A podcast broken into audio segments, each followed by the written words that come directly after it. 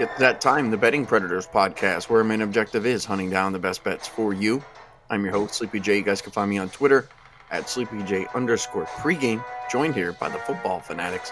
Uncle Dave is in the house. You guys can get him at Dave_Essler. Stats and information guru Dan Rivera is here as well. You guys can get him at Dan Rivera 228. And the bookie assassin is here, Pregame Hitman. You guys can find him on Twitter at Hitman 428. Chris Dell took the evening off. I got sound from Bernie, sound from McKenzie, sound from Jay Smoove. We got a bunch of games to get to. We have early games here on Thanksgiving. Then we'll go and we'll get to the Sunday games.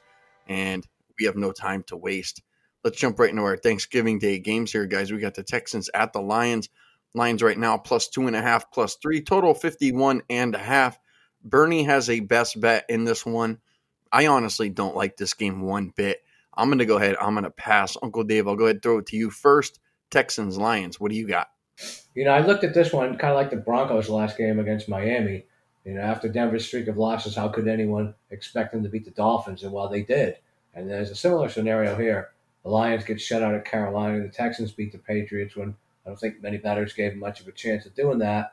Lions had 185 yards, sacked 5 times, only held the ball for 23 minutes, averaged 3.4 yards a play. How can you bet on the Lions? Well, here's my deal. If Galladay, Swift, and Amendola play, and I get 3, which I can, I'll take the Lions. Cobb's already out for Houston. Stills is questionable. So is Tunsil. So I'm not overreacting to the Lions game nor the Houston game because all they really did was stop Cam Newton once on the final drive. And Stafford on his worst day is more dangerous, especially if the Lions are healthy. I like Detroit. I'd be with you, Uncle Dave. If the Lions get those guys back, I certainly would have to take the Lions in that one. Hitman, what are you thinking? Texans, Lions. Yeah, so I would probably lean to Houston, but I think that's the line has gotten away a little bit. It's just tough for me to play Detroit right now, considering that they went against Carolina, whose defense was playing not very good the past month, and they got shut out. And there's been a lot of trends this season about how Stafford has really not played well without Galladay. Well, not only do you likely have no Galladay, but you have no Amendola now, and you also have no Swift. So they're really short on weapons. And one little thing that I was thinking about also is that Deshaun Watson just played an absolute tremendous game against the Patriots. Well, who runs the same exact offensive scheme as the Patriots? That's the Lions. And obviously, Matt Patricia runs a worse version of that scheme because he's Matt Patricia and the Patriots have Bill Belichick. So if Watson did that against Belichick, I think that he can have an absolute field day against Detroit. So if it's 2.5, I'm looking Houston. 3, I pass the game. All right, before we jump into the next game, let's go ahead and get into Bernie Fratto's best bet. If you guys don't know where to catch Bernie, you guys can catch him on Twitter at Bernie Fratto. You could also catch him each and every Saturday night on Straight Out of Vegas on Fox Sports Radio. Let's go ahead and see what Bernie has to say. The Lions are catching 3 against the bad Houston Texans team. Believe it or not, Detroit is on a 6-1 run straight up and against the spread on these home Thanksgiving Thursdays. However, don't get too excited because they're barely 500 in the history of these games, so it's not like they have an edge. But in this particular game, there are 3 trends that got me on Detroit. One, teams that have to travel more than 850 miles to play on Thanksgiving Day, they only cover about 27% of the time. Check for Detroit against Houston. Number 2, you got a situation where we found that older quarterbacks, more experienced quarterbacks that face off against the younger ones do well on Thanksgiving Day. Again, that favors Matt Stafford over Deshaun Watson. And like I said, Detroit's at 6 in a row. Houston's a bad team and they're laying points. So I like the Lions in this spot, especially coming off a shutout against Carolina. They'll play with the pride. Let's face it, the Lions stink. They're not going anywhere, and they're going to fire Matt Patricia at the end of the year. However, they'll do what they always do in November, December. They'll win some meaningless games, and they might even get to 7 wins, get over their season total of 6.5, but that's a conversation for another day. Bottom line, take the Lions +3 as my best bet, and enjoy your Thanksgiving turkey. All right, guys, there's Bernie Fratto. He's going to go ahead and take the Detroit Lions as his best bet. Nobody knows the Detroit Lions like Bernie. Certainly wish Bernie the best of luck. Let's jump over to the Washington football team at the Cowboys. Cowboys are going to be -3, total 46. Hitman, you have a best bet in this one. I have a strong play in this one as well. Uncle Dave, I'll let you go ahead and start out here. Washington, Dallas, what are you thinking? Well, since you have a strong play and Hitman has a best bet, my wishy-washy on this game would mean very little, so I'm going to officially pass and let you guys tell me who to take. Come on. Why'd you pass? All right, Uncle Dave. No problem with going ahead and taking a pass on that one. I'm going to go ahead. I'm going to play the over. I had the over last week in the Washington and the Bengals game. Didn't turn out all that well for me. Joe Burrow went down, and it was just, I mean, if you watch the game, it was one thing after another. It was missed field goals, safeties taken off the board, guys fumbling out the goal line. It was a brutal game to watch, but I feel, you know, the Washington's going to come in here. They have enough weapons. I mean, you have McLaurin, you got Sims, you got Wright, you got the guys out of the backfield and McKissic and Gibson. I think this Washington team, I mean, if you really just line up all the teams in the NFC East, I think this Washington team is just as good as all of them, at least on the offensive side of the ball. I think they're still pretty good on defense. So I think Washington will be able to go ahead and move it against Dallas. I'm not taking anything from, you know, away from Dallas's win that they had, but I do, you know, I still believe that Dallas defense is rather suspect. I think Washington will put points up on the board, and I think the Cowboys with Dalton will go ahead and probably do the same. There's just too many weapons for that Dallas offense. I think 46 is too low. I could see this number probably closing somewhere around 48, maybe even 48.5. I can only see this going up, especially the fact that, you know, it's not on the Sunday slate, a game where maybe a lot of people aren't looking at. It's going to be one of the prime time games here. It's going to be a lot of money coming in. So it's kind of, you know, more or less, you know, it's like a standalone game in a sense. So I think you see a lot of public money come in here. I think you'll see it probably on the over. So I would go ahead and jump on that rather sooner than later. I like the over Washington Cowboys 46. Hitman, you got a best bet. You're not going to go with the game. You're actually going to go with the player prop. What are you thinking? You got to ask yourself a question. Do I feel lucky? Well, do you, punk? Yeah, I like this prop a lot, Sleepy. And it's Terry McLaurin over 68.5 receiving yards. So McLaurin's went over this number in 5 straight games, and he's actually playing his best ball with Alex Smith. Out of the 3 quarterbacks that he's played with this year, Alex Smith, he's averaging 10.6 yards per target, which is more than Haskins and way more than Kyle Allen. And then you have the fact that you look at the matchup, and Dallas has been allowing crazy high receiving yardage numbers to opposing wideouts. And as recently as last week, we saw Adam Thielen play one of the best games that he's played in years against this team. And now you also have the fact that Dallas is not only without Trayvon Diggs, but they're also without Anthony Brown. So that's 2 corners that are out. McLaurin has been clearing this number last 5 games. It's a great matchup. He's playing better with Alex Smith. Terry McLaurin over 68.5 yards, and I would play it up to mid-70s. All right, good stuff on that one from everybody. Let's jump over to Ravens at the Steelers. Steelers going to be -5, total 44.5. Uncle Dave, you have a best bet in this one. Why don't we go ahead and start out with you, Uncle Dave? Ravens, Steelers, your best bet. What do you got? Stick around. Yeah, I don't think you can overreact to that Ravens loss, especially after the game when Lamar says, well, the other team seemed to want it more. I mean, that's pretty telling. I was watching that game and wondering which Harbaugh was in more trouble, the one in Michigan or the one in Baltimore.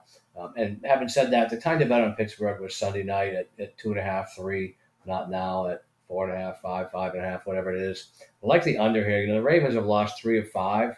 If it weren't for a failed 2-point conversion in Philadelphia or a Phillip Rivers gift in Indy, they could be 0-5 in their last 5 games. And honestly, they don't really have a good win this season. And honestly, if the season ends today, they're not a playoff team. And their last game against the Steelers, a 4-point loss, they outgained the Steelers by over 200 yards and 1.4 yards per play and lost. And if 4 turnovers are going to do that, well, I suspect they clean that up somewhat. Combined for 52 points between them in that game, I think, was the turnover anomaly. I do respect the Ravens' ability to limit the big plays. I don't have faith that they can execute big plays, so I like the under here. Obviously, if Juju is out, that's a help. If Joe Hayden's out, Baltimore can't do anything about it, so my best bet, I bet Ravens Steelers under 45.5.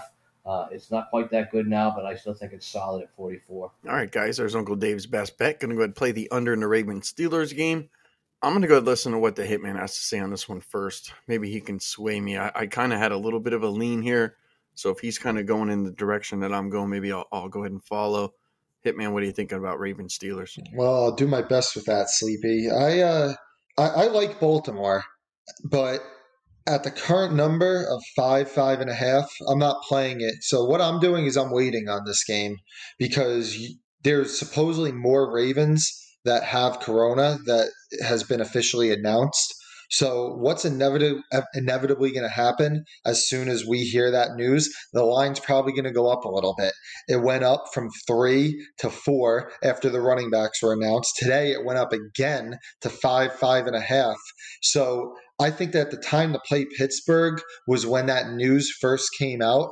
And eventually we're going to get to the point where there's going to be an overreaction to all this corona news, I think. And in a series where, let's be honest, you could throw out the records, you could throw out stats most years in this series, it's always going to be a close game. And the Ravens outplayed them, quite frankly, in their first matchup this season. But obviously the turnovers doomed them and all that. So I like Baltimore, but I'm waiting on this line to see if I could get 6, 6.5. I doubt 7 pops up, but that's the direction I'm looking. Yeah, I think it's best to probably go ahead and see what really ends up transpiring with the line and all the players that may be in or out. I was leaning to going ahead and teasing up the Ravens, and a lot of that is just these teams just generally play, they play close games. And I know the Ravens, they haven't looked good, and you got the Steelers that are 10-0, but you have to imagine that the pressure, I don't want to say it's really on the Steelers. I guess I could probably take that back. I think the pressure is probably on both teams here. I'm going to wait. If it turns out where the Ravens end up with maybe another key guy or 2 key guys out, I'll probably just go ahead and maybe I'll tease the Steelers down. And if it turns out to where I'm only missing the running backs and I have Gus Edwards back there, and the Ravens are generally healthy, then I'll probably go ahead and tease them. So I'm going to wait. So it'll either be tease the Ravens up, tease the Steelers down. My initial first thought was go ahead and tease the Ravens up because these teams generally just play close games. That's kind of what I was thinking with that one. Let's jump over to Sunday here, guys. We got the Ravens at the Falcons. Falcons +3, total 55.5. Uncle Dave, I'll go ahead and start out with you with this one. Ravens, Falcons, how you feeling? Yeah, I mean, obviously the Falcons stock couldn't be much lower. And then I said, no, maybe it could. How low was it before they fired Dan Quinn? It was pretty low. And did the Saints just beat them because they knew what Atlanta was going to do? Because they certainly didn't do it offensively. Do the Raiders just match up well with Kansas City because it is a division rival? The look-ahead line here was a pick, and now it's -3. So I think the Raiders ship might have sailed for me. But I can look at the over here. Falcons have played 5 overs this season. Every single one of them was against a non-division opponent, which we'll remember next week when they play the Saints again. Raiders have only had 1 road game that didn't hit 53 points. That was at Cleveland with Cleveland weather. So I like the over here at 55, especially with the 26th and 32nd ranked defenses in terms of yards per play. And I will assume for the moment that Ridley and Jones will play, but that can change. But I like the over. If Ridley and Jones play, I'm going to go ahead and probably end up waiting on this one. Believe it or not, I'll actually go ahead. I'll take the Atlanta Falcons at home plus 3.5.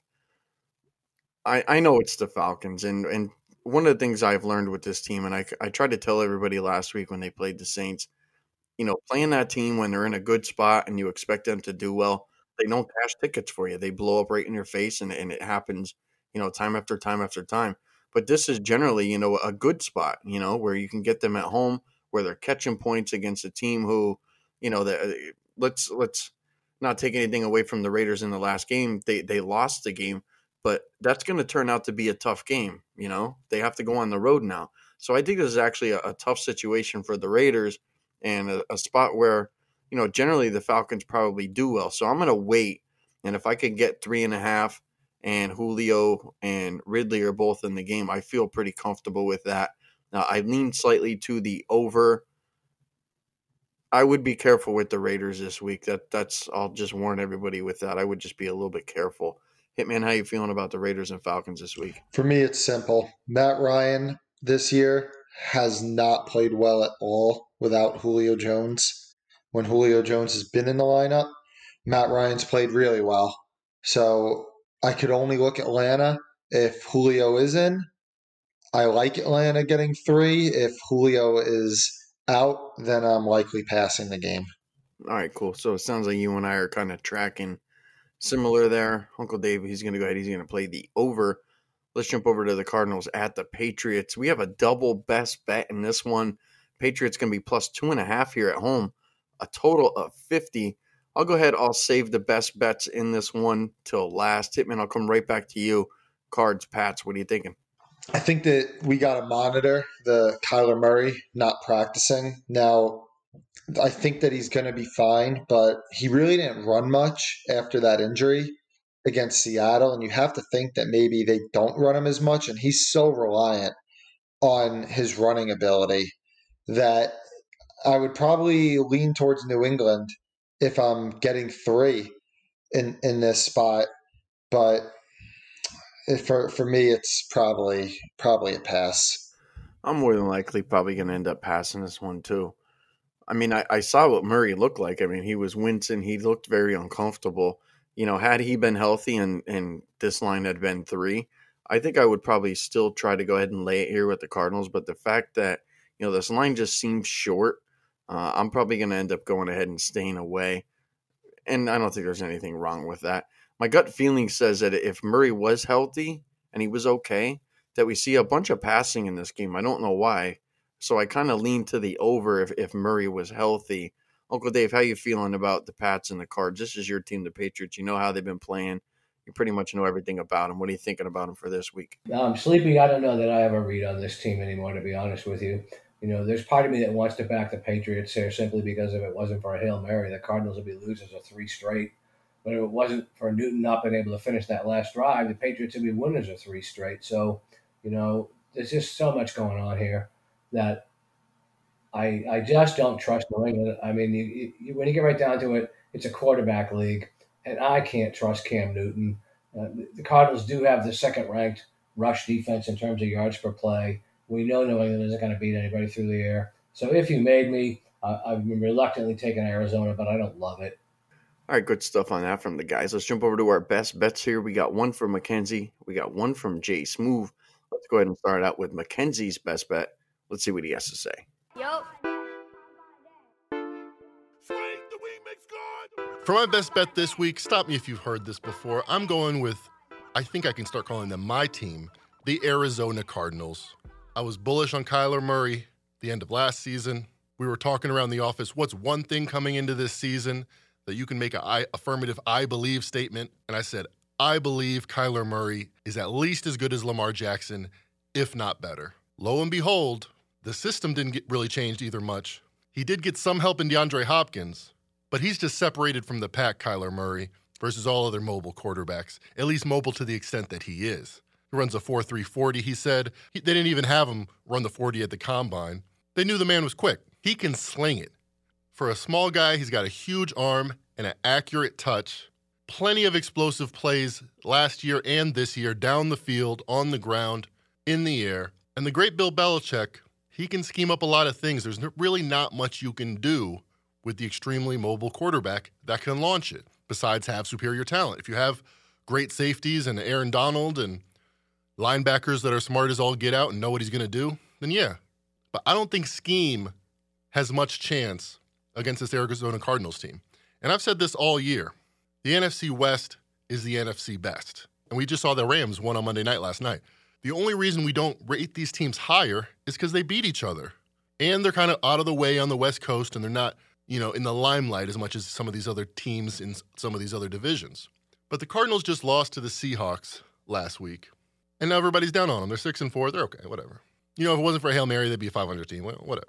Imagine if instead of facing the Seahawks at home, the Cardinals had just routed, I don't know, the Bengals by 30 points last night. Do you think against a Patriots team that's under 500 that just lost to a 1-7 Houston team would be about a pick'em or might laying 2 or, I mean, getting 2 points? No. But because the Cardinals are off a loss, because the Patriots have the glimmer of the Patriots, we think these are teams that are, you know, in the same ballpark. I don't think they are. I think if the Arizona Cardinals were in the AFC or particularly the AFC East, they'd be running things. They'd be dominant. And this wouldn't be a 2-point line. This would be a 4-point line. We get that hook. We get that magic number of 3. Best bet, Arizona Cardinals, -2.5. And just to put some numbers on my speculation about the NFC West being so superior. NFC West out of division the last 2 years, 70-game sample size, 61% against the spread. However, combine that with the fact that being on the road has been such a mispricing in the NFL in general, particularly in non-division games, particularly when teams are traveling from west to east. Every old-school handicapper you know will tell you how bad that is. I think it's overrated at this point. If you look at NFC West teams on the road the last 2 years, 72% against the spread. We just saw the Rams get it done on the East Coast again. I really like this Cardinals team coming off a loss with extra rest to handily win this game. We just need them to win by a field goal. Confident in it. Best bet, Arizona Cardinals, -2.5. All right, guys, solid analysis there from McKenzie Rivers. He's going to go ahead and he's going to back Arizona. Let's see if Jay Smoove agrees with his best bet. My best bet this week, I'll take the Cardinals as a 2.5-point favorite over the Patriots. Now, the Cardinals have a little rest advantage coming off a mini-bye, and I expect they'll be playing with a little bit of added motivation to bounce back from Thursday's loss to the Seahawks. Now, the obvious headlines during the offseason was Tom Brady leaving the Patriots for the Bucs, but not enough emphasis has been put on how many key defensive players the Patriots were losing from last year's top-ranked unit, from players opting to not play because of COVID to being traded or leaving in free agency, and it's showing this season with their defense being one of the worst in the league when it comes to defending the pass. Now, the Patriots have especially struggled defending dual-threat quarterbacks like Russell Wilson, Patrick Mahomes, and Deshaun Watson last week, and now they'll have to deal with Kyler Murray, who's showing he's just as talented and more explosive when it comes to using his legs as a runner. Now, the Patriots allowed the previous three quarterbacks to average 289.3 yards a game with a 9-to-1 touchdown-to-interception ratio, so I'm looking for Murray to take advantage of this defense in similar ways. This line opened as a pick, and it's currently 2.5, but I like it all the way up to 5, so I think there's still good enough value on the road favorites. All right, guys, there you go. Back-to-back best bets. Jay Smoove on Arizona, McKenzie on Arizona. So we got two best bets. Both of those guys are falling on the Cardinals in that game. Best of luck to those guys. Let's jump over to, it's our rapid-fire segment. We got two games here lined up. These will probably be rather quick. Got the Dolphins at the Jets. Jets going to be plus 6.5. Total 44.5. Hitman, I'll go to you first. Rapid fire. Dolphins, Jets. What do you got?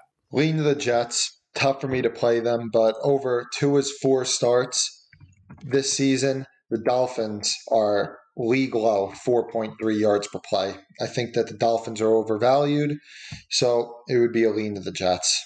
All right. For me, it's actually been pretty good going ahead taking the Jets. I think I cashed the last 2 times I played them. And the Dolphins, they kind of let me down last week. I didn't like what I saw. And the fact that Tua got benched, that kind of is creeping in my mind a little bit. I lean to the Dolphins just because I have a feeling that their secondary really steps up here and Flacco might struggle. But 6.5 seems about right. So it'll be a lean to the Dolphins. More than likely, it's going to end up being a pass. Uncle Dave, Dolphins, Jets, what do you got? Yeah, I mean, I agree with Hitman here. I don't know how the Dolphins can be a touchdown favorite right now, especially after that BS last week. And the Jets played with at least a modicum of respect in LA last week, and I really don't think they want the 0-16 distinction. They put up 55 points in the last 2 weeks, so is it possible the Jets are once again undervalued? I think they may be. There's plus 7s out there that if I were a better, I would take right now. Let's jump over to our next rapid-fire game here. Panthers at the Vikings. They are the Hitman's Minnesota Vikings. Vikings going to be -4.5. Total 48.5. Hitman, I'll let you go and rip and run first. Vikings, Panthers, what are you thinking?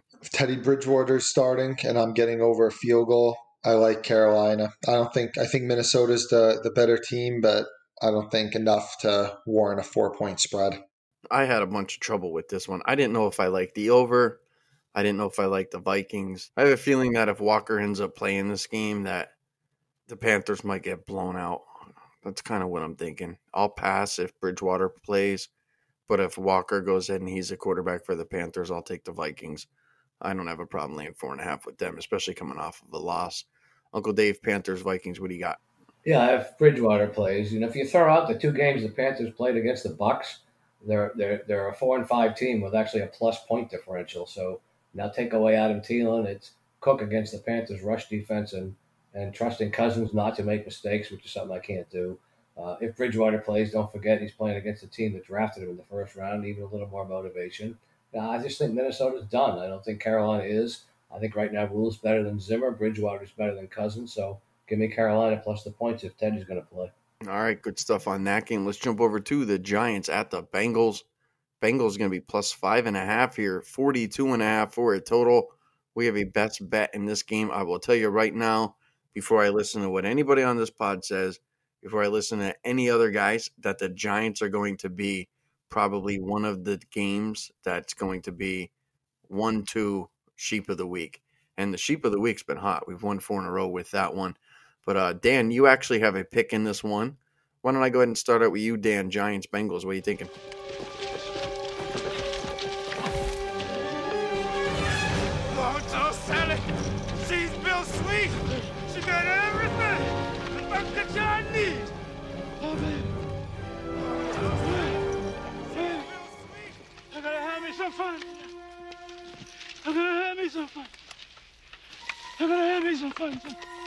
I'm going to go to Squaresville and take the Giants here. Earlier today, there was an SI report leaking about how terrible the culture of the Bengals are, which I think is kind of odd in timing, and since that's just now is leaking out. You had the Joe Burrow injury last week, and I was lucky and I took Washington football team in my survivor pool, and I got lucky to win that. But once Burrow went out, I believe Finley had 20 yards of total offense on that side of the ball, which is legitimately laughable. This team is done for the year. I'm going to pay to find out and see if that SI report is true about Zach Taylor being a terrible head coach with a terrible culture, with the team looking forward to next year. I'll lay the points here at the Giants. All right, so Dan Rivera is going to go ahead. He's going to back the Giants. Hitman, Giants, Bengals, what do you got? Is this rapid fire or no? It could be. Go ahead. Okay. Yeah, originally my instinct was to play Cincinnati just because there's no way the Giants should be this big a road favorites to anybody. But after that report that Dan just referenced about their culture there, I don't know how they're going to respond to Burrow being out. I think there's a good chance that this team just might be absolutely fried for the rest of the year. So for me, it's a pass. All right, so pass from the Hitman there. Uncle Dave, Giants, Bengals, what are you thinking?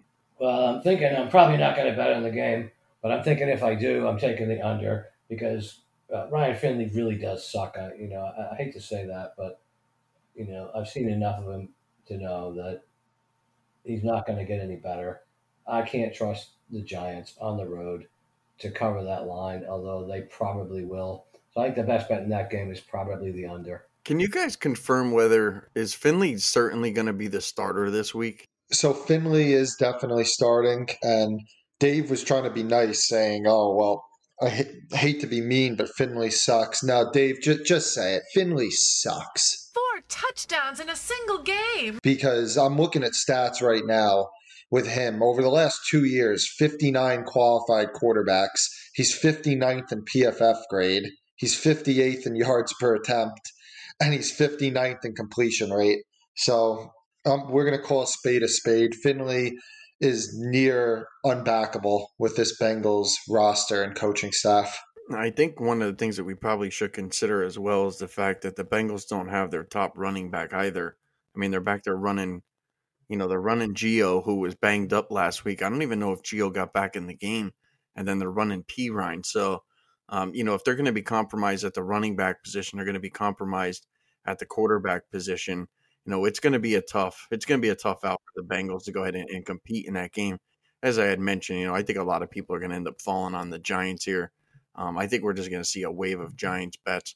I think if you want to go ahead and bet the Giants, you're probably going to end up wanting to do that right now. I could see a wave of money coming in. This line probably jumping up to near 7. Let's go ahead and jump over here to McKenzie Rivers has a total, his team total best bet. Let's go and see what he got to say. You will learn by the numbers. I will teach you. For my team total pick this week, it may seem obvious. It may be obvious. But if it's so obvious, how come the numbers aren't adjusting accordingly? I am going under Ryan Finley, the infamous Ryan Finley, and the Cincinnati Bengals. Under 18 points for the Cincy Bengals. This has a lot to do with the Giants. I'm going to get to Finley and his atrocities committed on the football field in just a minute. But this has a lot to do with the New York Giants. New York Giants have a pretty respectable defense, allowing only 23 points per game, 12th best in the league. This is about the trajectory of the Giants, who I think have a very, very good chance, maybe even a 50-50 chance with the Philadelphia Eagles, to go ahead and win the NFC East. It wasn't that long ago, October 1st I'm looking at, the Giants were 27-1 to win the NFC East, 27-1. Now they're about 3-1. What's happened? The Eagles have evaporated. The Cowboys have evaporated and then some. And Washington, try as they might, they're always going to be Washington. They're not going to win the NFC East. I mean, maybe if Mike Shanahan was the coach again, maybe. But the Giants go into this bye week, or went into this bye week, with a new sense of life. They beat their hated rivals in the Eagles. And we've seen in the modern era, since 2012, road teams off a bye are 57% against the spread. Why? Focus. They have a week to recuperate, rejuvenate, all that good stuff. And then they have a planned business trip that they all can key in on, each player and each coach. In a week, we're going to Cincinnati, and that creates a momentum that we've seen tremendously helps these teams more so than the bye week in general and more so than the market has priced into their numbers. Now let's get to the Bengals. The Bengals franchise should fold at this point. They should end it. They should take that practice facility underneath the bypass, maybe package it with Washington, and they should just cease to exist. Try to pay back as many investors as you can. Try to duck the debtors you can't get a hold of or they can't get a hold of you. Just make out. Go to Mexico. Do what you can. It's over. It was probably over when they lost that Super Bowl to Joe Montana, but they persisted. There were a few days where Carson Palmer looked like he might win a playoff game, but what are they doing? They have one single asset that anyone cares about in a national sense, or probably locally too.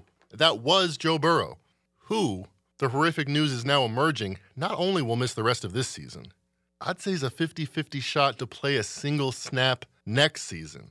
Not only does he have a torn ACL, he's got a torn MCL. They're still looking for his PCL. It's somewhere on the grass of FedEx Field. They're not sure, but it's over. All of that hope from that Tom Brady-esque competitor that was Joe Burrow is gone. It's not only gone, it's mangled, and we don't know when it's coming back.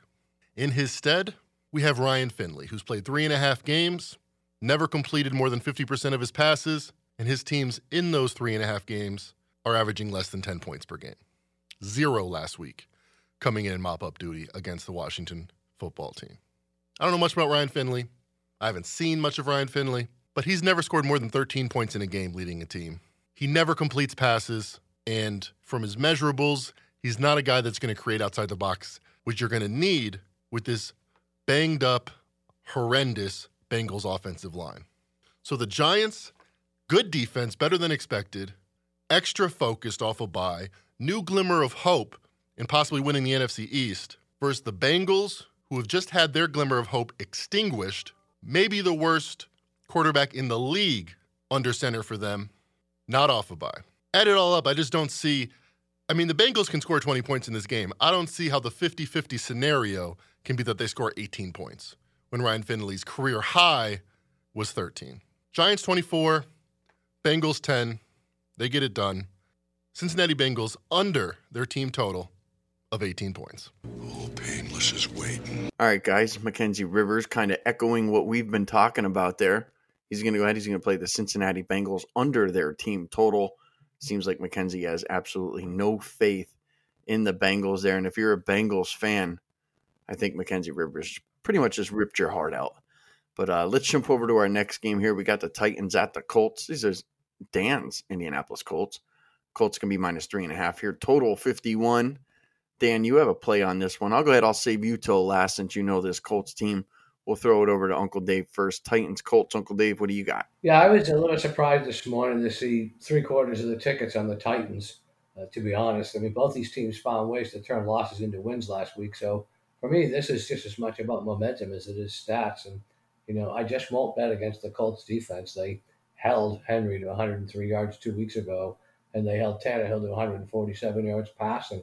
And it was in Tennessee. And I know we normally look for things to go in a different direction in a rematch, but I honestly think this is just a huge matchup issue for the Titans. You know, we keep waiting for the pretender shoe to fall, and it might have. They've lost 3 of 5, and it could have been 4 of 5. Those 2 wins in their last 5 games were over Lamar, who can't pass, and Nick Foles, who Tennessee let throw for 355 yards. You know, that line this morning was down to 3.5 at Pinnacle, so I'm going to wait it out and hope I can find a Colts -3, and I'll take them again. I was on them last week, got away with it. I'll do it again. I mean, I just can't. I get the Tennessee love, but I'm not gonna drink that Kool-Aid. I'm gonna drink it, Uncle Dave. I'll go ahead. I'll take the Titans at +3.5. That's the only number I'll play them at, unless obviously I can get a 4 or something like that. But I don't think that number will surface. I think this number probably does come down. I'll play the Titans here +3.5. I don't know. I think that if anybody can go ahead and neutralize anything that the Colts can do with their rushing attack, it's going to be a running back like Henry. Henry just gets stronger, and I think if the Colts are really kind of stepping up in the box, trying to go ahead and stop Henry from doing what he normally does, that's going to leave some openings for Tannehill.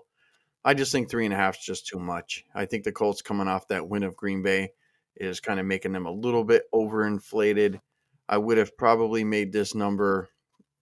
I would have made it around the same as the Colts were laying last week, probably around 2.5. I think 3.5 is just too much to go ahead and pass up. That's what I'll do. Hitman, Titans, Colts, what are you thinking? I'm looking Titans in this one. I don't know if I'm going to play it, but that's where I'm going to look. And it really just comes down to one simple thing. So many teams in the league, you could just say with them, you know what, I like this team or I dislike this team as a dog, and I like or dislike them as a favorite.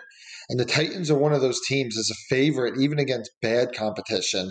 They have not fared well this year, but as an underdog, that's really the spots that I like to play them. They're short on talent this year, especially on defense, but they're very well coached. They're a tough, gritty team. So for me in this division revenge spot, I would be looking Titans getting the 3.5. All right, so we got 2-1 here for the Titans. Dan, you're going to end up being the I guess we'll call you the tiebreaker. What do you got, Dan? Titans, Colts, how you feeling? Well, to paraphrase Uncle Dave, they're only my Colts when they lose, not when they win. But I like the Titans here. I'm kind of surprised we're still getting 3.5 here, so that's part of the reason why I like the Titans. But I have watched this Colts team. Aaron Rodgers has struggled against good defenses. We saw it again last week in that second half where they put up only 3 points. This week, you get a Titans team who were embarrassed a week and a half ago on that Thursday night game to this Colts defense. I think you get a much better effort and performance out of this Titans offense. And the Colts were a bit lucky with some of those special teams play. They had that blocked punt, and I believe they had another punt returned for a touchdown. So Mike Vrabel will get that shirt up this week. And I just think the Titans are going to be much more motivated. At Colts -2.5 or less, I would look that way. But at 3.5, I have to play the Titans here, giving the Titans +3.5. All right, guys, seems like the majority of us are on one side, and Uncle Dave's all by himself on an island. This is not no normal, DJ. This is too the hard way. And I know how Uncle Dave thinks. He probably doesn't care. He probably actually likes where he's sitting with that one. Let's jump over to the Chargers at the Bills here. Bills going to be -5.5, total 53. Dan, you got to play in this one. I'll come right back to you. How you feeling about the Chargers and the Bills? I like the Bills here. It's probably going to be a bit Squaresville, but when Adam Gase and Joe Flacco go up and down on your defense, I have some serious concerns for you. We know the Chargers have their Anthony Lynn debacle, late-game debacles. The Bills are coming off the bye, and toward that game 2 weeks ago against the Cardinals, even the game prior to that, you could definitely tell the Bills were really needing a break, that rest. They needed that badly. They got their break, and I think that's going to benefit them here tremendously. I got a much better coach and a much better team off of a bye at home, looking to really seal up their playoff spot. I'll lay the points here with the Bills, -5.5. You know, the Bills are starting to remind me a little bit of the Atlanta Falcons. When you put that team in a decent spot, they tend to just go ahead and they don't show up. And I know everybody's kind of down on the Chargers right now. And it's not like I want to take the Chargers, but I lean that way. I probably am going to end up having to pass this game. I kind of like the total a little bit. I think the total probably might be the way to go. I mean, I've been utterly shocked at how bad this Bills defense has been. I thought they were going to be one of the best defenses in the league, and it turned out that, you could run on them, you could throw on them. And with the way that Herbert's been playing, somebody like Keenan Allen, I mean, you're not going to stop Keenan Allen. I would probably think over as well, but I will lean slightly to the Chargers just because I have a feeling that this is one of the games where, the Bills win by 2, 3, 4, and the 5.5 is just a little bit too much. That's what I'm thinking. Hitman, how you feeling about the Chargers and the Bills? Well, I just spoke about how I like the Titans way better as an underdog, and the Chargers are the same exact team that I like way better as an underdog. Herbert has really had success against the blitz, and he's had a lot of success throwing deep this year, which is the exact two things that the Bills defense does. They blitz and they allow deep passes. So I think that they're going to get theirs. But with that said, the Chargers have allowed 28 or more points in 8 straight games, or 7 straight games. And 4 of those games were against Jets, Dolphins, Broncos, and Jags offenses. So this defense can't get a stop right now. I think Herbert has a good matchup, so you could put the pieces together. I like the over. All right, good stuff on that game. All right, Uncle Dave, you get the final say in this one, Chargers, Bills. What do you got? Yeah, I like the over here as well. The Chargers do catch a weather break compared to what it could be in Buffalo this week, and I know the Bills have had the extra week to think about the Hail Mary loss, but I worry about their defense. They cruise through that easy schedule and some bad quarterbacks early on, but the last 2 games against Wilson and Murray, they've given up 76 points. It's a big total. It's gone up 3 points from the look-ahead line, but maybe not enough yet. What I won't do is put it out on game day and ask clients to bet a terrible number. Wait, people do that? Yes, they do. Yes, they do. At +6, I can actually make a case for the Chargers. Were it not for the Bills' bye, I probably would have already done it. And after this game, the Bills are at San Francisco in primetime, back home on a short week against Pittsburgh. Then they're back out to Denver. So I don't like the spot here for the Bills at all. So I can't lay the points. I think it will be an over game for me. All right. A lot of us on the over on that one. Let's jump over to the Browns at the Jaguars. Jags are going to be +6.5 here at home. Total 49. Smoove has a teaser best bet in this one. Let's go ahead and see what Smoove has to say. If you're good at something, never do it for free. All right, so listen, why don't you give me a call when you want to start taking things a little more seriously? Here's my card. For one of my teaser picks this week, I'll take the Steelers. That's a 4.5-point favorite. Tease them by 6 and make them a 1.5-point dog over the Ravens on Thanksgiving night. Now, since these teams first matchup back in Week 8, both teams have been headed in opposite directions, with the Ravens losing 4 of their next 5 games and the Steelers remaining undefeated. Now, the Ravens also have dealt with injuries to key players like Ronnie Stanley and defensive tackle Calais Campbell, and it doesn't get easier this week with more key players being placed on the reserve COVID-19 list, and Brandon Williams, Mark Ingram, and J.K. Dobbins, and all 3 are listed as doubtful, and I would assume they won't play because of the short turnaround week. Now, missing Ingram and Dobbins will significantly hurt the strength of this team, which is the run game, and Lamar Jackson has struggled to throw the ball downfield, so without so many key guys going into this game and playing so poorly, I don't see a scenario where they could compete. The Steelers only have 3 impressive wins of their 10 over the Browns, the Ravens, and the Titans, but they're beating teams the way that they need to, coming off back-to-back blowout wins over the Bengals and the Jaguars, and I think they'll play with some added motivation, looking forward to sweeping their division rival on Thanksgiving night. For my second teaser pick this week, I'll take the Browns as 6-point road favorites against the Jaguars and tease them by 6 and make them a pick. Now, the Browns are expected to be without sack leader in the NFL, Myles Garrett, for this matchup, but they should be able to handle the Jaguars without him. Now, this has been the best start through 10 games for the Browns since 1994, and they are increasing their chances of ending their playoff drought, so I do not anticipate a letdown spot for this matchup. The Browns also might have benefited from playing 3 straight games at home where weather played a factor in the outcome, but I think they'll be able to get by this week against the Jags, and we'll get to see how for real the Browns are when they match up against the Titans and Ravens following this week.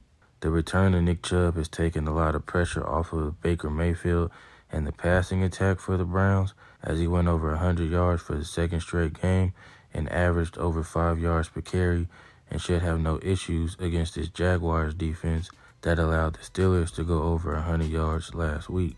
Now, the weather is projected to be nice in Florida, so Baker Mayfield should be able to take advantage of this Jaguars secondary once they establish the run also. All right, guys, there's Jay Smoove. He's going to go ahead and tease Cleveland and the Pittsburgh Steelers. That is Smoove's teaser best bet of the week. Uncle Dave, I'll throw it over to you. Browns, Jags, how you feeling? I hate this game. I worry about the Browns here. It's not like they dominated the Eagles, and if Wentz had played just reasonable, the Browns might not even have won that game. And it's no secret the Browns want to run the ball. And it's possible we see Minshew rather than Luton. I know they say Luton, but it wouldn't surprise me. But this is really, to me, a matter of how Cleveland wants to play the game. I mean, the Jaguars now don't have C.J. Henderson and D.J. Hayden in the secondary. So it would behoove the Browns to get out of their comfort zone and throw the ball a little bit. I wonder if they will. I think if the Browns try to play it close to the vest, they're making a huge mistake. So what I could see here is taking the Browns in the first half and hoping that they recognize how weak Jacksonville is back there and don't just try to pound the rock, because that could be a problem. But I'm thinking they won't do that. I mean, Jacksonville's just too banged up. I think they can probably make Baker look good. So Cleveland in the first half. All right, so Uncle Dave's going to go ahead and jump on the Browns in the first half. Hitman, how you feeling about the Browns and Jaguars? I like Cleveland, and I think this number is short. Now, the one reservation that I'll have about laying with Cleveland, and maybe you would rather tease them, the one reservation is that it's tough for them to cover margin, just because they are so non-explosive in the passing game and they're such a run-first team. And obviously they're also without Ward and Garrett. But the Jags, they might be worse than the Jets. Like this could – or the Bengals. This could be the worst team in the NFL power rating-wise, despite the fact that they won a game where the Jets haven't. The Jags, the last 2 weeks, 4.3 and 3.7. 3.7 yards per play. They're down 4 of their 5 secondary starters. They're down defensive end Josh Allen. They're down their best lineman, Andrew Norwell, Laviska Shenault. If they do play Minshew, I will upgrade them slightly because he is a little bit better than Luton. But regardless, the Jags are making an organizational decision to get the first or second pick this year. I mean, they're just running out of bodies right now. And I really don't see the logic or the willpower from them to actually start winning. So the Jags are near unplayable for me, and I make this game around Browns -8. So for me, it's Cleveland. I would lean slightly to Cleveland here.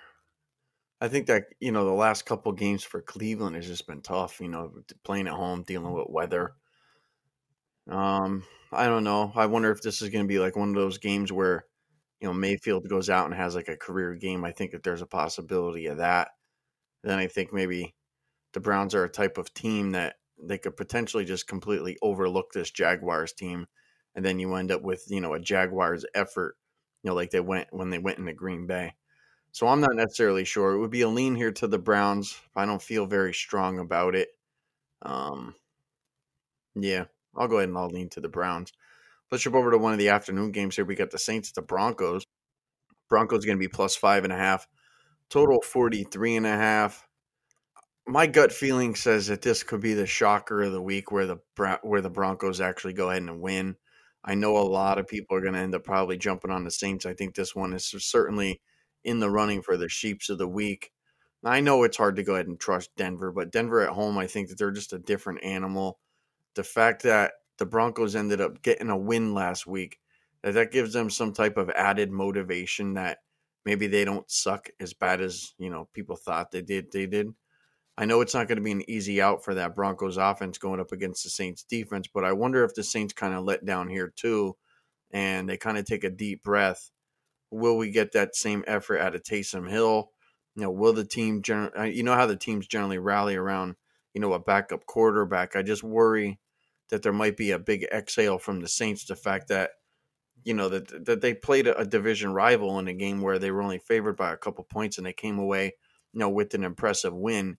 Maybe they come in here a little bit, you know, a little bit on their high horse. So I would be careful with the Saints. You know, it would be tough for me to take the Broncos, but I certainly have to go ahead and lean that way. I'm going to put a little bit more thought into it. If I end up with a like on this game, it'll be on the Broncos. Hitman, I'll go ahead and throw it to you first. Saints, Broncos, what you got?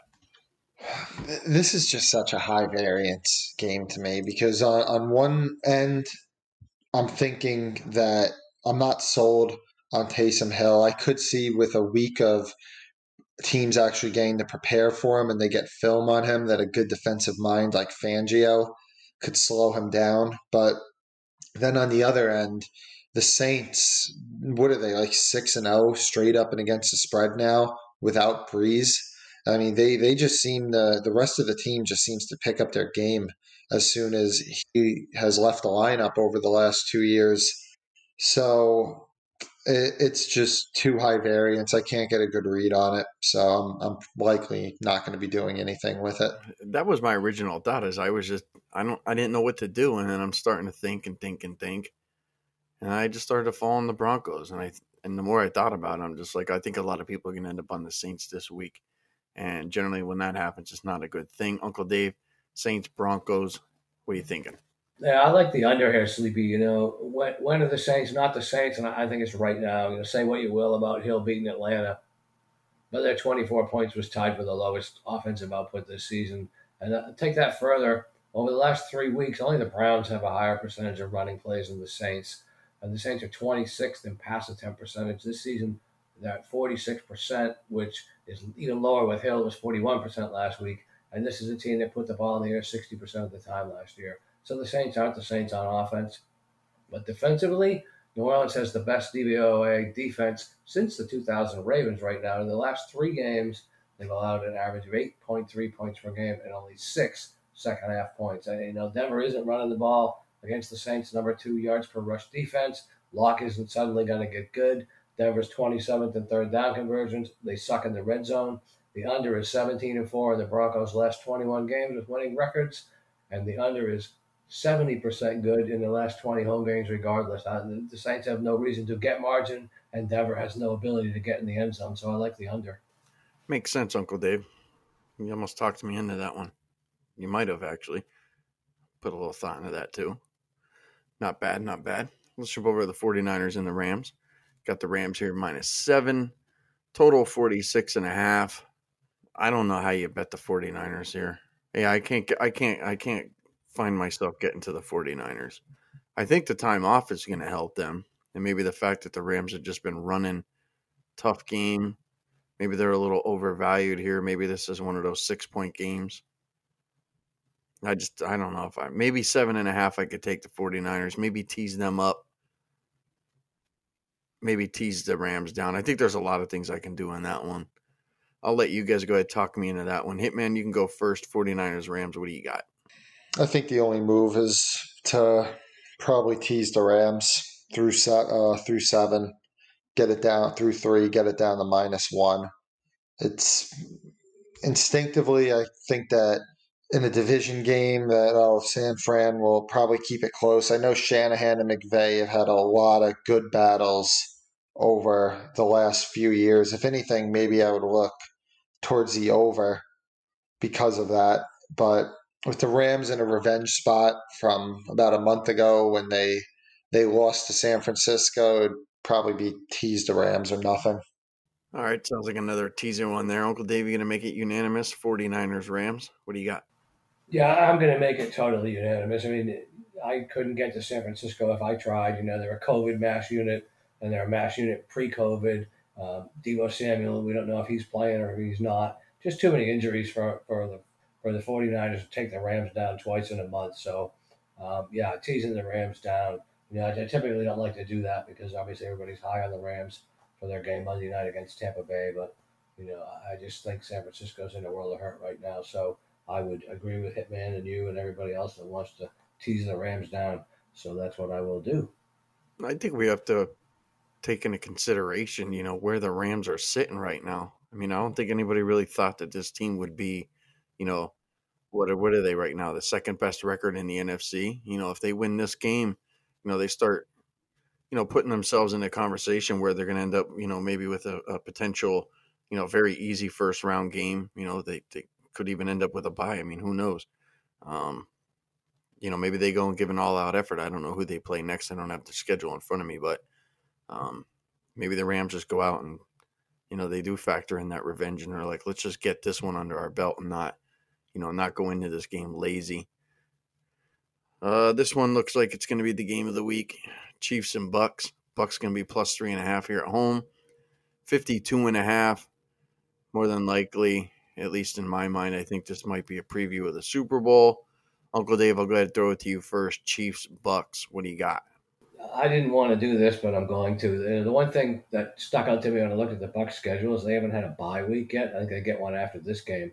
And then I wonder how much of Brady look at his age Monday night is really a result of that. And I just can't get behind Brady and assuming that he's just going to rebound and they got Antonio Brown and the Rams game was the outlier. I don't agree with that. And we talk about the Bucs defense, but you know, they're 29th in opponents' completion percentage, and, you know, that's just not a good thing to be playing Mahomes. And talk about the Chiefs' defense being good. You know, I think teams have been able to run on them, but I don't think Brady has the patience for 60 minutes to not put the ball up in the air, especially after Monday night. You know, in the Bucs' favor, they'll probably win their four remaining games, but honestly, I give the motivation edge to KC. You know, they can't lose another game and have any hope of home field throughout, with Pittsburgh being a game ahead of them. So at -3, I can only consider Kansas City because, you know, I suspect if the Chiefs had boat raced Las Vegas last week, the line might be a little bit higher. And I hate to expect the same thing from week to week with the team, like ever, really. But, you know, the Bucs have just fallen short time and time again, with the exception of the Green Bay game. And they need the rest, and I think they'll get it after the Chiefs beat them. So at -3, I'll lean Kansas City.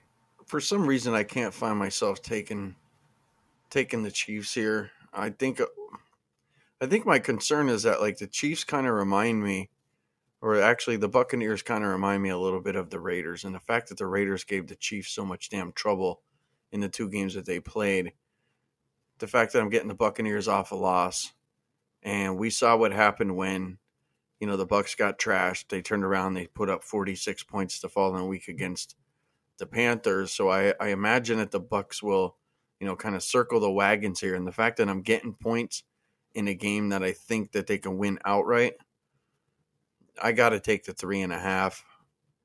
I like it, but it's not a strong like, but I do like the Bucs here plus the 3.5. That would be the direction I go. Hitman, Chiefs, Bucs, what are you thinking? Yeah, if I had to pick the side, I would look Tampa. I mean, I know everybody's talking about how, oh, the sky is falling with the Buccaneers, but, I mean, they lost by 3 points to one of the best teams in the NFC, and they could have easily – they were driving to tie the game at the end. So I thought that was a matchup with two pretty good teams, and the Rams got the best of them. But like I just said, I don't think the sky is falling for Tampa, so I do think it's a little bit of a line overreaction. I would look at getting the 3.5, and – I also would probably look towards the over just because Mahomes has fared very well against his style of defense. If you look back and think, okay, which team plays the most similar style of defense where they put a ton of pressure on the quarterback and they blitz heavy and play man coverage? That's Baltimore. And Mahomes went absolutely crazy against Baltimore early this year. And Brady is still pretty good if he's not pressured. If he's pressured, he becomes absolutely terrible, and that's more than ever this year. That's been true. In the past, he could get away with it, but now he can't. But when he's not getting pressured this year, he's played well, and the Chiefs got absolutely no pressure against the Raiders last week. So for me, I would look towards the over, and I would lean to the Bucs. You know, one of the questions that I had, and this is something where I think it would take, you know, a considerable amount of the digging is, you know, how much time is too much time to go ahead and give a quarterback, you know, to go ahead on that final drive. You know, we've watched guys like Brady do that their entire career, and it looks like, you know, Mahomes is starting to, you know, be able to do that as well. I think what did the Raiders leave him, like a minute and 43 seconds or something, drove right down the field, scored a touchdown, game over. You know, I just wonder, you know, considering the timeouts and considering, you know, how much time is on the clock, you know, if these, like, you know, what the percentages are, you know, if you leave a team a minute with one timeout, you know, what are the percentages that they can go down and score? Because I think at some point these teams have to go ahead and consider, you know, here's where we're going to have the most success and here's where we're going to screw ourselves. Is there any way we can get to, you know, get closer to that more successful point versus, you know, when we screw ourselves? That's probably a job for Dan or somebody like McKenzie Rivers, but I think that would be some interesting data to go ahead and probably scoop up. Let's jump over to the Bears and the Packers. My Green Bay Packers are going to be minus 8.5 here, total 45. Green Bay just absolutely puked all over themselves last week. I wasn't surprised. I'm going to end up probably passing this one. Hitman, I'll go ahead and let you convince me if I make a bet in this one. Bears, Packers, what do you got? Love Green Bay and teasers. Against the spread, I would probably lean towards Green Bay also. The Bears' offense is 31st in literally like every single major category right now. So this is just not just a bad offense. This is bottom tier of the league type offense. And Aaron Rodgers and this Packers offense, they're going to score essentially against any defense. And the Bears' defense is good, not great. So for me, it's Green Bay and teasers and Green Bay against the spread. All right. You know, typically, you know, just being a Packers fan, and you know that, you know, being a Vikings fan, Uncle Dave knows of being a Patriots fan, you know, that there are certain teams that your team just generally beats up on. And, you know, back when Brett Favre was playing with the Packers, I mean, it was pretty much auto. Just take Green Bay. They were going to beat Chicago. And same went for Rodgers, you know, early in his career. Hey, Ron. Take Green Bay. They're going to beat the Bears. You make a good point, though, Hitman. You know, the Packers' offense is just so much better than the Bears that, you know, even though the number's 8.5, it kind of makes you look like, yeah, the Packers are coming off of a loss. Now they want you to lay 8.5. It looks kind of fishy. Maybe you take the Bears off a little bit of a break. I think this game has the potential maybe to be a blowout. The longer that I think about it, I might even get greedy and maybe even think about maybe making a Sunday wager of maybe going ahead and just playing an alternate line with the Packers laying like 13.5 and trying to get a bunch of plus money. That game could get ugly. You might be right, Hitman. That offense for Green Bay, I think, might be ready to go ahead and explode here. So that's I'm just trying to talk myself through that game. Uncle Dave, Bears, Packers, what do you got? Well, I'm going to pass. I agree with Hitman. And, you know, 8.5 is a lot of points, and I really tried to get there. You know, as bad as the Bears' offense has been, their defense has kept them in games. But this is just a different dynamic with Foles and Rodgers and the circumstances. It's a night game. I'll tease Green Bay down, and I'll just hop on that ship with you guys. All right, so there we go, guys. That'll wrap up Sunday Night Football. Let's jump over to our final game here. Actually, before we go ahead and do that, we have a retweet Army pick. And then we have a best bet in the Monday Night Football game. Why don't we go and get into the retweet Army pick? It's going to be another guys here from the Sharp Square podcast. Last week, we got a pick from one of those guys. Got another one this week. Let's go ahead and see what his best bet's going to be. Hello, this is Greg Ward from the Sharp Squares community. You can find us at the Twitter handle @SharpSquares. My best bets this week are the Dallas Cowboys -3 home against the Washington football team and Dallas Cowboys to win the NFC East at +225. Last week, we saw the Dallas Cowboys have a very impressive 31-28 win at Minnesota.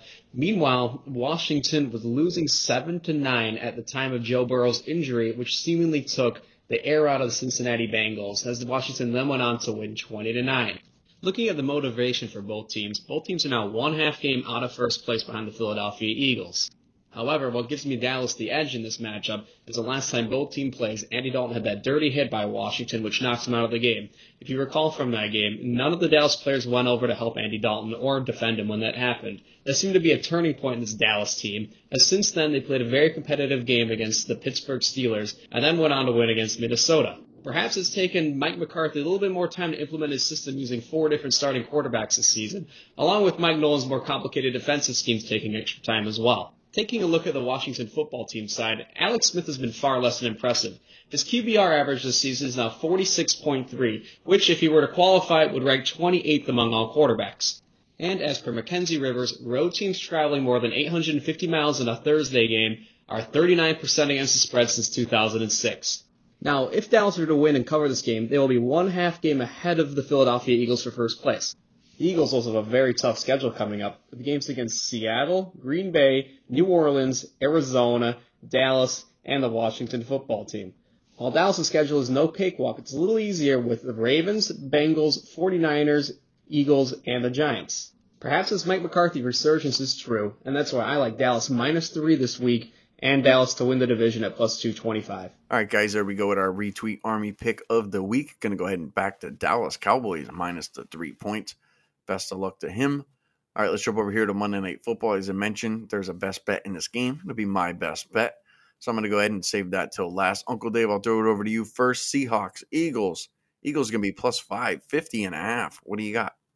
Yeah, I mean, I think the thing you got to look at right away here is the weather. I mean, it's looking right now like it's going to be kind of a chilly rain with some moderate winds Monday night, which is clearly the big reason why this total has come from 53 down to 51. And so you have the 3-6-1 first-place Eagles, who will probably be underdogs in 4 of their last 5 games, against the first-place Seahawks, who will be favored in all their remaining games. I'd love to find a reason to take Philadelphia. Why? Maybe because Seattle's a two-man team? Well, they're not. Seattle ran for 165 yards against the Cardinals, and Metcalf just had 3 catches. You know, since Ertz went down, the Eagles' offense has gone from bad to worse. I mean, I just can't. I lean Seattle, but I like the under a whole lot more, especially if that weather. All right, good stuff from that one, Uncle Dave. Hitman, Seahawks, Eagles, what do you got? I agree with Dave. Keep an eye on that weather, and if you see it get worse or stay in the 20-mile-per-hour range, then you'll look to play under on that. But, yeah, for the side, I really don't got much. I mean, you know what? I've been higher than market on Philly all year, and they just keep disappointing me. And I've just kind of been slow to accept the fact that Wentz is absolutely playing like shit, because I was a big fan of his coming out, and I was a big fan of his early in his career. But at some point, you got to admit you're wrong, and I think I've been wrong. Well, I don't think. I know I've been wrong about Philly the last 2 years, so I really don't got much on it. Just like Dave said, keep an eye on the weather. All right. There we go. So we're going to keep an eye on the weather. Hitman, you have been anointed the weatherman for the podcast. So we'll Betting Predators weatherman. All right, guys, it is time for my best bet. Come on and wake up. Come on and wake up now. It's time to shake a leg and get up. It's time for you to raise your head up. Come on and wake up. Come on and wake up now, you know it's time. Come on and, come on and, come on and, come on and, come on and wake up now. All right, I'm going to go ahead. I'm going to back the Philadelphia Eagles here, +5 points. I can make a bunch of cases here for Philly, and it's hard for me to go ahead and make a case for Seattle. And I think the fact that Uncle Dave and the Hitman, and let's go ahead and just say the Sharp guys, are down on Philly, then I have to be getting Philly probably at their best price. And I'll just start with that. But I think if you take Philadelphia and I think if you take Seattle and you match those two teams up, I don't want to say it's a bad matchup for the Seahawks, but this is a matchup that the Eagles absolutely need. They need a team that cannot rush Carson Wentz because he's been absolutely clobbered. And in the games where the Eagles go ahead and give up a pretty strong pass rush, Wentz is just, he's performed terribly. And we know the Seahawks have no pass rush. So this is going to benefit Wentz in a big way. And the fact that the Seattle secondary is just absolutely atrocious and that Wentz has been struggling, you know, to go ahead and find time to get the receivers the ball and actually be somewhat accurate, I think that certainly goes ahead and that's going to help the Eagles offense here. The Eagles are off of a loss. And I think that that's important because if you go and you look at what the Seahawks have done all season, they haven't played a team off of a loss all year long. So I'm not sure that they've gotten a desperate effort, a team off of a loss. all season. Now, if you turn it over and you look at the Seahawks and what they've been doing, Uncle Dave mentioned a little bit about the rushing. And I think that, you know, the fact that the Eagles' rush defense has been, you know, I guess you could just say below average. The fact that the Seahawks don't have a full stable of running backs right now, maybe that helps out the Eagles' rush defense. But I think that their pass defense is more than likely, you know, going to be their strong suit. And somebody like Slay has actually been playing rather well. You know, if he can go ahead and keep Metcalf under wraps, I think Seattle and Philly probably trade scores in this game. And if I'm getting the home team in more of a desperate situation where, you know, again, they're going to be trashed again, and it's going to be, you know, let's go ahead and step up. This is going to be the game where Philly either has to put up or shut up. And this is going to be the game in which I believe, you know, it either costs them the division or there's a very good possibility that they win this division. So I think Philly throws a kitchen sink here at Seattle. I think it's actually a good matchup here for Philly. It's a matchup that they need. So I'll go ahead. I'll take the 5 points. I think this line is just way overinflated. I would make this line somewhere around maybe 2.5 in favor of Seattle, maybe 2. I think 5 is just way too much. I think it's just too much. I mean, I know enough about this Philly team that that's just too many points. So I'll go ahead. I'll take Philly. I would suggest going ahead and sprinkle some money on the money line because I certainly think Philly is live to go ahead and win this game. Don't be shocked if this comes down to a last minute possession to see if, you know, Seattle can get this job done here by 1 or 2 points. 5 is just too much. So I'll go ahead. I'll make that my best bet, guys. I'll go ahead. I'll take the Philadelphia Eagles plus the 5 as my best bet. Well, that's it, guys. That's it for the podcast. We went through and ripped and run through all these games. Obviously, you guys know we're doing this on Tuesday, so we were kind of short on our handicaps. You know, one extra day obviously makes a world of difference. We will be doing a Money Picks pod. I'll actually be doing that with Chris Dell for Thanksgiving, and then we'll go ahead and we'll do our normal Friday. And we got college basketball coming up. We got a lot of stuff coming down the pike here. So hopefully you guys end up with a happy Thanksgiving. Hopefully you guys stay safe and you know, make sure you follow all those guidelines. Don't be having too many big parties with all your family members there. You don't want to be getting in trouble from the local government. But with that said, I'm Sleepy J. You guys can find me on Twitter at @SleepyJ_pregame. That's Uncle Dave. You can get him at Dave_Essler. Pregame Hitman at Hitman for. What is it, Hitman? 438, 428? Hitman 428. Hitman 428. I'm going to have to write that down because I always forget. Why don't you let me think of... Can I think of a name? Like Hitman something else? Or do you like the number? You'll have to pay me and sponsor me. So we'll go with Hitman 438, right? 428. 428. See that? You just got like 10 plugs to your Twitter. So if... I want everybody who's listening to go to Hitman 428. Make sure you follow him. And as always, Dan Rivera, stats and information guru. You guys can get him at Dan Rivera 228. Big thanks to Bernie Fratto, McKenzie Rivers, and Jay Smoove. Again, I'd like to wish you guys a happy Thanksgiving and best of luck this week with all the games.